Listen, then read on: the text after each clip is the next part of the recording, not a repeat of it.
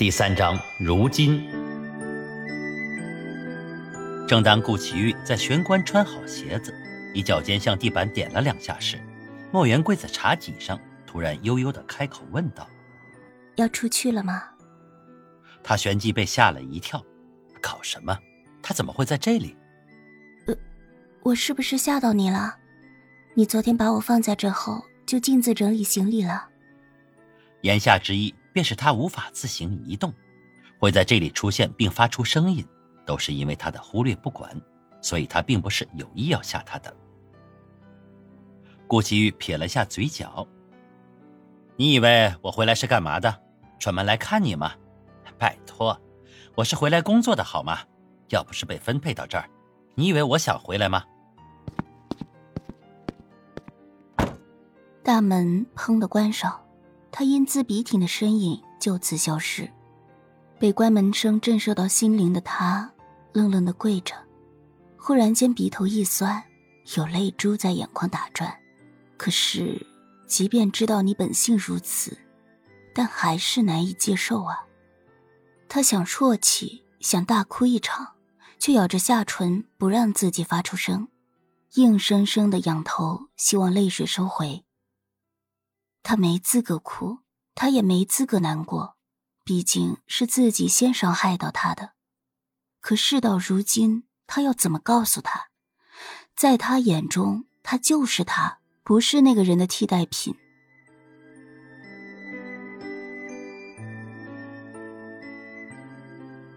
也许一开始是，但在这七年间，莫言想了很久，无论是关于他，还是关于自己，齐豫为何会武装自己？为何他会如此暴怒？为何他会一改先前的温柔嬉闹？进而成为如今的恶言相向。得到的结论，一切都是源于他自己，源于自己对齐豫的态度。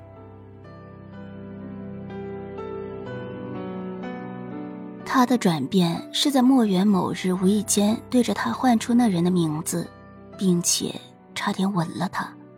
他在发高烧时把顾奇玉认为亲，口口声声说着爱他，但口中的他。却不是齐豫，而是青。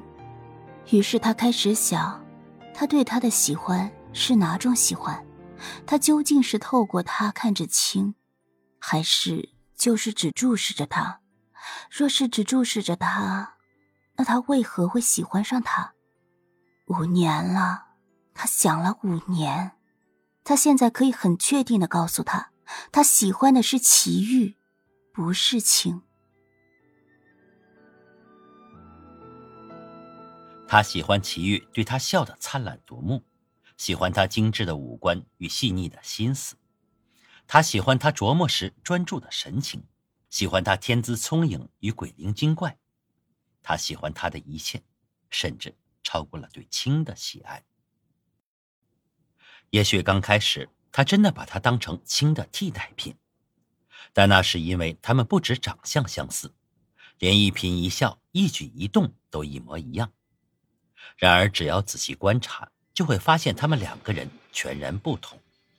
不论对世界的看法、人与人的相处之道，还是生存在世界上的处世之道，亦或是注视他的神情，其实两个人只有表面上相同，可心理上却无一处相同，连对他的态度也是不同。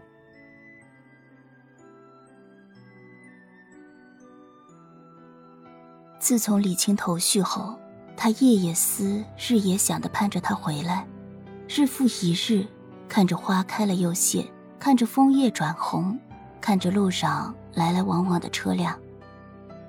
一日如隔三秋，他盼的都生累了，他盼的心都卷了，但他仍义无反顾的盼着他回来。他知道，他终有一天会回来的，即便他回来后。依然是冷嘲热讽，但只要能看着他，他就满足了。他一直是这么以为的。然而就在方才，他才知道，他无法承担其余给予的伤害，他无法像先前一样接受他带刺的爱。莫言爱他，可即便伤痕累累，他依然爱他。他爱他，无论隔了多少个世纪，那份爱是不会变的。他愿做扑火的飞蛾，他愿做抱仙人掌的狐狸，只因为他是奇遇。只是这份心意该如何让他知晓？见得着却碰不得的感觉，好苦啊！他也不想再经历一次。齐月，你还愿听我说话吗？我还能再见到你的笑容，那个只为我而展露的笑容吗？突然，胸前一阵绞痛，他下意识弯腰，以手捂住胸口，可却不见舒缓，他竟越来越痛，额头开始冒出冷汗，最后他揪着双眉，浑身无力的向旁倒去。